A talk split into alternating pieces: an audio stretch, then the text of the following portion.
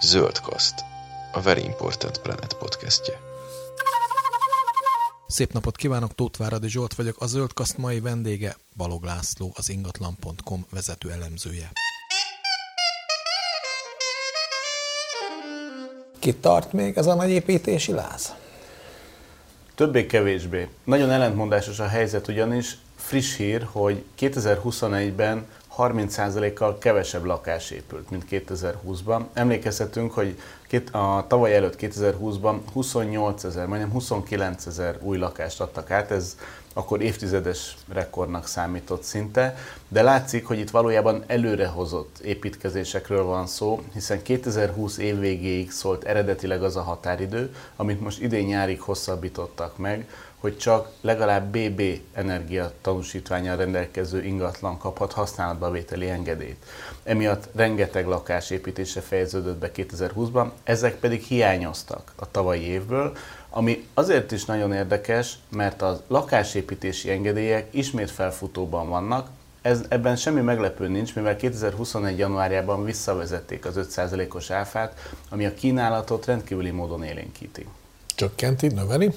Növeli a kínálatot, hiszen 27%, hogyha 27%-os áfát kellene felszámítani az új lakások után, akkor abba a nézőknek bele se mernének gondolni, hogy milyen drágák lennének az új lakások. 2022 eleje fordulópont volt abból a szempontból, hogy Budapesten az új lakások vagy házak átlagos négyzetméter ára meghaladta az 1 millió forintos lélektani határt. Eddig is voltak olyan kerületek, és lehetett találni egy-egy olyan ingatlant, ahol másfél-két millió, esetleg három millió forintos volt a négyzetméter ár, de ezek csak elvétve fordultak elő. Most viszont már Budapesten szinte nem is lehet 1 millió forint alatti négyzetméter ára ingatlant vásárolni, és ez egy komoly drágulást vetít előre.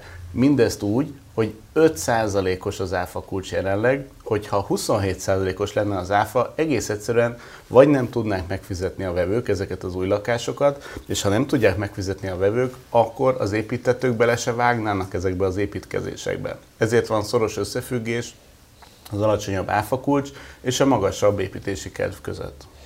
Ez az egymilliós négyzetméter ár, ez, ez elég súlyosan hangzik. Nyílt az óla a vidék és főváros tekintetében?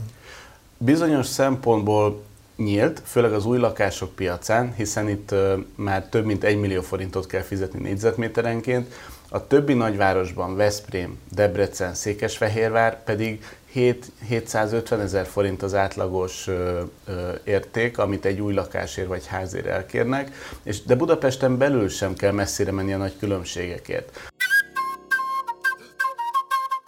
Mit lehet mondani most a hitelkamatokról? Amikor a lakásdrágulás elindult 2000 2010-es évek közepén, 2015-ben, 16-ban, és egyre többen árazódtak ki a lakáspiacról. Ez azt értjük, hogy már nem tudták tartani a lépést a megemelkedett árakkal, és egyre kevesebben tudták azt előteremteni a mellényzsebükből azt az összeget, ami egy lakás értékének megfelelő pénzösszeg. Ezért folyamatosan nőtt a hitelre vásárolt ingatlanok aránya, és ez most már több, mint az ingatlanok felét érinti. Ez nem volt akkora nagy áldozat a lakosság részéről, hiszen emlékezhetünk, hogy a 2010-es évek közepe óta folyamatosan csökkentek a kamatok, nem csak az alapkamat, hanem a bankok által nyújtott hitelek kamata is, és ez 2021 nyarára történelmi mélypontra süllyedt. Ezáltal, hogyha valaki hitelre vett ingatlant, és adott esetben megnövelte a hitelösszeget, vagy több hosszabb futamidőre vette fel ezt a kölcsönt, igazából lépést tudott tartani a kereset a lakásdrágulással.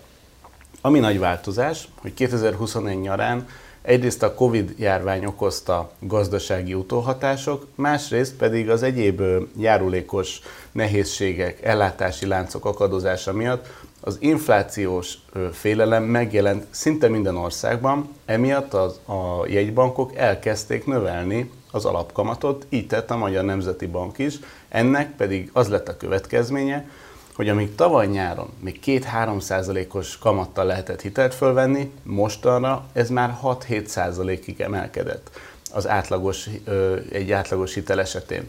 Ez pedig már olyan nagy különbség, hogyha figyelembe veszük azt, hogy a bankok szigorúan meghatározzák, hogy meddig nyújtózkodhat egy hitelfelvevő, mennyi hitelt adhatnak a jövedelmének a függvényében, mm, már egyre kevesebben tudnak hitelt fölvenni, ez pedig a, az, a lakáspiaci keresetet is csökkentheti. Ugyanakkor mindig van menekülő út a lakáspiacon a nehézségek elől, ez pedig most már a új lakásokra felvehető zöld hitel hiszen itt egy fix 2,5%-os kamatozású hitelt kaphatunk, energiahatékony zöld otthonok megvásárlásához vagy építéséhez. Ezek viszont jóval drágábbak, mint hogyha egy használt lakást vásárolnánk, de mégis olyan különbségek vannak a hitelkamatok és a törlesztők között, plusz a rezsiköltségekben, hogyha a havi kiadásokat összesítjük, akkor extrém esetben az is lehet, hogy egy új lakás olcsóbb, olcsóbban jön ki egy háztartás számára, mint hogyha egy használt ingatlant vásárolna. A nagy probléma pedig az általad felvetett kérdésben rejlik, hogy hiába van meg a kereslet, és vannak meg a finanszírozási hiteleszközök az új lakás vásárláshoz, nem épül annyi új lakás, mivel szűk a kínálat, az árak pedig még inkább az egekbe szökhetnek, amiket nem csak a kereslet hajt fölfele, hanem az is, hogy az építőanyagok folyamatosan drágulnak, ugye itt az infláció itt is beköszönt, plusz a munkaerő hiány miatt egyre többet kell fizetni a, a szakipari munkásoknak is. A magas új lakásárak pedig magukkal húzzák a használt lakások árait is. Itt kapacitás kérdés is fölmerül az építőiparban, ezt tudja orvosolni ezt az ágazat? Nagyon nehezen, mivel óriási versenyfutás volt eddig az építőipari kapacitásokért. Jó hír lehet, hogy az állam bejelentette, hogy visszafogja az építőipari beruházásokat, ezáltal a, privát beruházásoknak, többek között a lakásépítéseknek több lehetősége van építőipari kapacitáshoz jutni. Ez valamennyire fékezheti a lakásdrágulás ütemét, de azért nem fogja megváltani a világot valószínűleg. Mi a helyzet a támogatási rendszerekről? Az ember azt gondolom, hogy kifutunk belőle, hogy már mindenki felvette a csokot. Így van ez? Nem. Folyamatos, a, folyamatos a, az állami támogatások iránti igény, hiszen újabb és újabb családok kerülnek olyan élethelyzetbe, például születik egy gyermek, vagy kinövik a lakást, vagy adott esetben már nem, nem elégítik ki a, az igényt az az ingatlan, amiben él egy, egy család, hogy, hogy új lakásba, vagy újabb otthonba költözzenek, ezért folyamatos az igény a, a, a állami támogatások iránt. Ezek viszont azért be is épülnek az árakba, tehát egyik kezével ö, ad az állam támogatás, másik kezével viszont a piac ebből visszavesz valamennyit, hiszen relatív értelemben ezek a támogatások most már sokkal, arányaiban sokkal kisebb segítséget jelentenek, mondjuk, hogyha egy ingatlan értékéhez viszonyítjuk százalékosan, mint amikor 2016-ban bevezették őket. Valószínűleg ez is az oka annak, hogy folyamatosan bővülnek ezek a lehetőségek, hiszen ugyanazok a támogatások, hogyha nem változnának egy, egy, egy tapottat sem, vagy egy fillérrel se lenne több, akkor igazából már nem is jelentene olyan nagy segítséget, viszont újabb és újabb elemekkel bővül ez a támogatási rendszer, ezért mindig meg lehet lovagolni ezeket, aki éppen abban az élethelyzetben van, hogy költözésre adja a fejét. Ez a mobilitáshoz mondjuk segítséget ad? hogy a lakáson piacon belüli mobilitás, az, az, az azt lehet mondani, hogy ez az fölpesdült? Ez egy nagyon érdekes kérdés, amit föltettél, mert a magyar lakosság túlnyomó többsége egyáltalán nem mobilis. Tehát a, az életünk nagy részét egy településen, vagy vidéken is egy megyén belül éljük le, sőt vannak olyan extrém vélemények, hogy igazából egy 500 méter sugarú körben éljük le az életünk nagy részét, aminek az az oka, hogy mivel a lakosság több mint 90%-a saját tulajdonú ingatlanban él, egyrészt fölnő egy adott környéken, azt megismeri, megszereti, oda kötődik ezer szálla, barátok, ismerősök, eleve nem ismerészkedik messzebb. Ez nyilván több kérdést felvet például a munkaerő mobilitása szempontjából, hogyha például valaki Nyíregyházán él, de mondjuk Győrben lenne munka lehetőség, akkor milyen könnyen költözne az ország egyik végéből a másikba, vagy éppen, hogyha valaki Budapestről költözne el mondjuk Szegedre egy jobb munka lehetőség reményében, ezt milyen valószínűséggel tenné meg. De az, a piac ezt egy picit be, begyorsította ezt a, ezt a váltást, mert olyan szintre drágultak az ingatlanok, hogy sokan már nem tudják megvenni ugyanazt a lakást, vagy egyen jobb ingatlant, mint azon a környéken, ahol élnek, ezért nagyon sokan kompromisszumot kötnek a lokáció tekintetében. Ezért egy óriási nagy kivándorlás indult meg Budapestről, több tízezer emberrel ö, csökken Budapest lakossága az, a kiköltözők miatt. Persze be is költöznek ö, családok a fővárosba, akiknek éppen olyan az élethelyzetük, vagy éppen fiatalok munkát vállalnak, de ez a fajta kiköltözési hullám nagyon emlékeztet bennünket a 90-es évek elején megtapasztalható agglomerációs felfutáshoz. Ugye az agglomerációs települések most azért próbálnak ennek elejét venni, egyrészt ugye a helyépítési szabályzatoknak a felülírásával. Ez, ennek van hatás az ingatlan piacra? Tehát mondjuk, hogy azt mondják, hogy kérem szépen ezen a telken most már elég, nem kell nekem hat lakás, elég egyet építeni. Ez hat a kereslet kínálatra valahogy? Ezek a, az erőfeszítések az önkormányzatok részéről mindenképpen hatást gyakorolnak a lakáspiacra. Egyrészt az ott élők szemszögéből sem mindegy, hogy ha miután én már kiköltöztem az agglomerációba, vajon kiköltözik-e utána még 5-10 ezer ember az adott településre, hiszen az jelentősen leterheli az adott településnek az infrastruktúráját. Úthálózat, egészségügyi, oktatási intézmények tekintetében nem, nem okoz kényelmes helyzetet, hogyha ha nem tudja tartani a lépést az önkormányzat a lakosság robbanásszerű növekedésével. Másrészt pedig az, az élhető élhetőséget is nagyon-nagyon negatívan tudja befolyásolni, amikor minden talpalatnyi helyen több lakásos társasházak épülnek, vagy zsebkendőnyi telkeken ikerházakat húznak fel az építési vállalkozók, amikre viszont van kereslet. Ezért nagyon sok önkormányzat, agglomerációs önkormányzat hozta meg azt a döntést, hogy szigorítja az építési szabályokat, nem engednek már bizonyos területnek kisebb telkekre korlátlanul építeni több lakásos társasházakat vagy ikerházakat. Ez viszont bizonyos értelemben meg is drágítja az ingatlanokat, hiszen a vállalkozóknak kevesebb ingatlanból kell kihozni azt a hasznot, amit máshol realizálni tudnának. Ezért ez valószínűleg lesz árfelhajtó hatása is. Nagyon nagyot változott a lakáspiac képe itt Budapesten is az elmúlt években.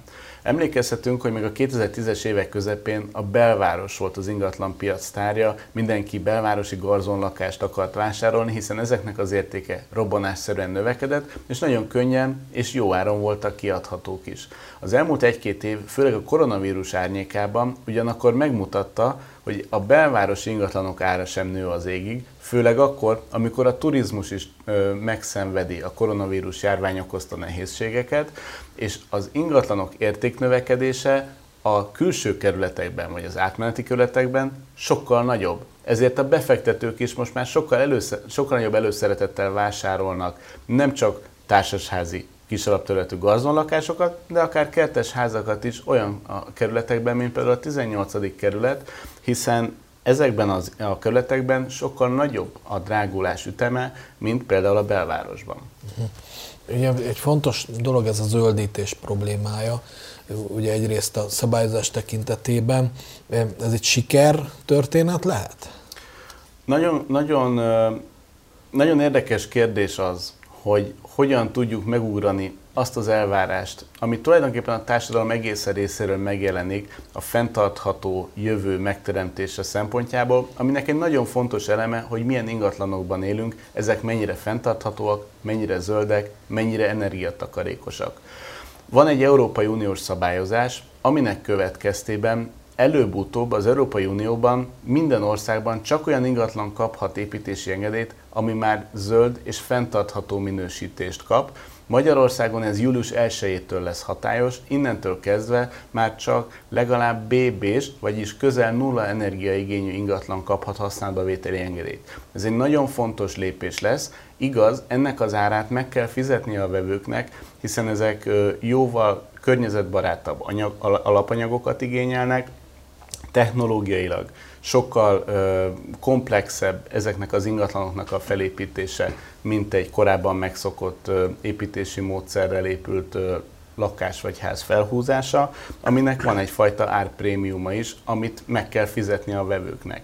Ugyanakkor nem nagyon van más opció, tehát ez egy olyan Európai Uniós szabályozás, ami alól nincs kibúvó, aki új lakást szeretne vásárolni, annak ezzel szembesülnie kell, és bízhatunk abban, hogy egy idő után az új építésű ingatlanok nem sokára használt lakásként vagy használt házként kerülnek a piacra, ezért sokkal szélesebb körben lesznek elérhetőbbek ezek a zöld otthonok.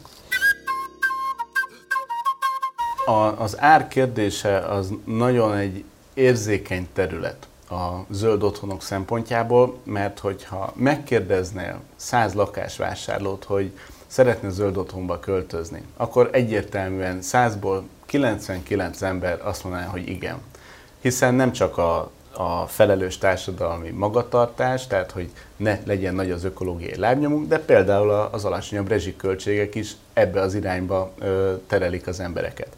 Viszont ha föltennéd ugyanezeknek az embereknek azt a kérdést, hogy úgy is szeretnél-e zöld otthonba költözni, hogy ez nagyobb költséget ró rád, vagy az ingatlan vásárlásra magasabb összeget kell fizetni, na ott már ugyanúgy ez a 99 vagy 90%-os válaszadási arány lenne, de pont a másik irányba. A mi tapasztalatunk az, hogy ha nincsen, nincsenek rákényszerítve az emberek arra, hogy a döntéseikbe anyagi áldozatot is vállaljanak a zöldebb otthonba való költözés érdekében, akkor maguktól nem biztos, hogy meghozzák ezeket a döntéseket. Erre nagyon jó példa az, hogy folyamatosan nyomon követjük a felújítandó és a felújított ingatlanoknak az árváltozását, és valójában nem nagyon van különbség az árnövekedés dinamikája között a felújítandó, illetve a felújított ingatlanok esetében sem, holott a felújítandó lakások minden szempontból sokkal költségesebbek hosszú távon, mégis a, amikor meg kell vásárolni egy ingatlant, és egy összegben kell kifizetni a vételárat, adott esetben hitel felvételével,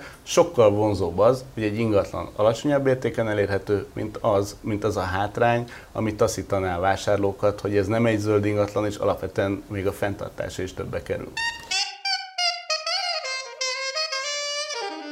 Ma van a napja, hogy az orosz-ukrán konfliktus kitört, vagy mondhatjuk így a háború, és hát ezért fölvet egy csomó kérdést, alapjába véve egyrészt az onnan Magyarországra érkező esetleg menekülők státuszát, amely jelentkezhet egyébként a piacon, illetve más egyéb, akár albérleti piacon történő drágulás. Milyen hatása lehet ennek? Egyelőre ezt még nagyon nehéz felmérni, hogy milyen hatása lesz az élet különböző szegmenseire egy ilyen, egy ilyen háborús konfliktus, ami azt gondolom, hogy mindenkit rendkívüli módon megvisel, még úgy is, hogy igazából mi elég távol vagyunk ettől a helyzettől, de mégis itt történik a szomszédunkban. Emiatt több olyan hatással lehet számolni, ami azért csak-csak jelentkezik az ingatlanpiacon. Valószínűleg sok menekült érkezik majd, akinek szállást kell nyújtani, ezt nyilván meg tudja oldani az egy, meg, meg tudják oldani az önkormányzatok vagy az állam az erre kijelölt intézményekben, de lehetnek olyan menekültek is, akik pusztán saját döntésükből fogva költöznek mondjuk Magyarországra, és bérlet, albérlet útján oldják meg a lakhatásukat, amíg el nem csitul ez a konfliktus. Vagy akár hosszú távra. Vagy akár hosszú távon vásárolnak. Ez azért nagyon érdekes, mert amikor még semmilyen háborús konfliktus nem fenyegette ezt a térséget, akkor is érezhető volt az, ami Magyarországon, a magyar ingatlanárakban is megmutatkozik, a nyugati határvidéken. Tehát amikor Győr, Sopron ingatlanárait vizsgáljuk néhány év távlatából, azért az érezhető volt, hogy egy gazdaságilag fejlettebb ország közelsége, jelen esetben Ausztria, fölhúzta ezeket az ingatlanárakat, amik a határ túloldalán találhatóak. Kelet-Magyarország esetében ugyanez van fordított esetben, hiszen a, leg, a Magyarország legkeletibb csücskében, Békés megyében, vagy adott esetben Szabolcs. említhetjük a Szabolcs-nyírségi régiót, oda kevesen költöznek ö, nagy tömegben Magyarországról, mondjuk Nyugat-Magyarországról, vagy éppen Budapestről, viszont ez a régió a többi országnak a nyugati határvidéke, ami egyfajta kapu a nyugat felé, vagy a fejlettebb régiókhoz, vagy éppen a gazdasági érvényesüléshez. Ezért sok esetben ezek a határmenti települések jóval élénkebb ingatlanpiacsal rendelkeznek. Az is egy érdekesség lehet, és ebben nem látok semmilyen összefüggést, és nincs, nem is vagyok összeesküvés elmélet hívő, de ezt az érdekességet elmondom, hogy megnéztük még amikor ez a konfliktus érlelődött, hogy hogy milyen olyan ingatlanok vannak most a piacon, amik akár óvóhelyként is funkcionálhatnak, uh-huh. és voltak, nagyon különbözőek volt itt a kínálat, volt belvárosi társasházi lakása, aminek volt óvóhelye, voltak különböző vidéki településeken bunkerek, egyéb akár ilyen típusú célral is használható komplex, ipari komplexumok. És ami nagyon érdekes volt, hogy az elmúlt néhány napban ezeknek az ingatlannak a nagy része felszívódott a piacról. Tehát van egy ilyen háborús helyzetnek ilyen vetülete is, hogy bizonyos típusú ingatlanok iránt megnő a kereslet, reméljük, hogy sose kerüljön sor ezeknek az alkalmazására. Ami, ami valószínűleg egy közvetlenebb hatás lehet, az a forint romlásából adódó költségnövekedés, ami mondjuk euróban vagy más devizákban kifejezett költségeknél merül föl. Itt most nem is akarok nagyon bonyolultan fogalmazni, hogyha például valaki építkezik, akkor az alapanyagárakban amúgy is érezhető volt egyfajta inflációs hatás az elmúlt években.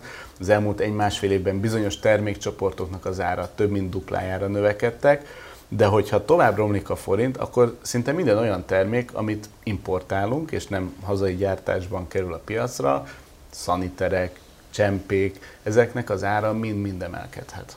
Érdemes még befektetni az építőiparba?